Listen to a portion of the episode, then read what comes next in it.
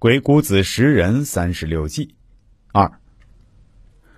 关于用人啊，鬼谷子有个观点，他认为一定要了解一个人的才能，这样才能拉拢远近的人才。只有拉拢更多的人才，才能成就事业。所以必须要反查。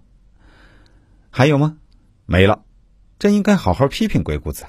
鬼谷子只告诉我们，要想用好人成大事，就一定要学会反查。道理很通顺啊，可是怎么做呢？别急，纵横家的另一部著作《反经》里有准确的记载。在这里，我必须抛出一个非常残忍的态度：人性是可以试探的。由于太多的人被鸡汤洗脑了，比如人性是不能试探的，所以请谨慎阅读或主动关闭此文，因为此文的作者是货车司机，脑海的东西都是呜呜。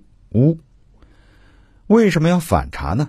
原因很简单，人都有三六九等。比如，同样是过了而立之年的人，有人已经是霸道总裁，有人已经是笑傲庙堂，还有人为一日三餐劳碌奔波，为蝇头小利苟且。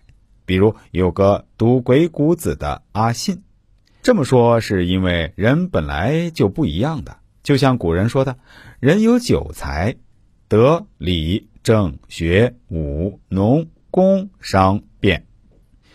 我突然想起，为什么我选择读鬼谷子了。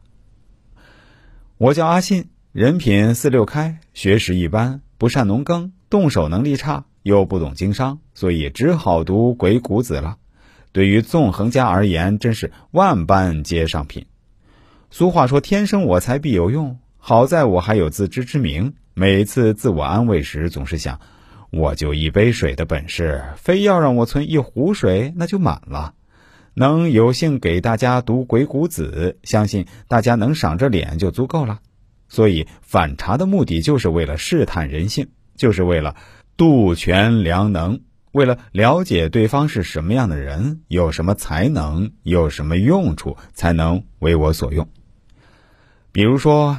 那人爱学习的，就让他做学问；那人身体好，就让他去当兵；那人头脑活，就让他去经商；那人能说会道，能言善辩，哈哈，那就让他去读《鬼谷子》去，充分发挥每个人的才能，成就每一个人，最终也能成就自己。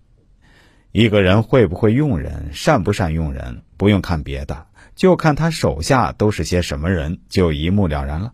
比如身边竟是一些溜须拍马的人，这样的人，那我就只能呵呵呵了。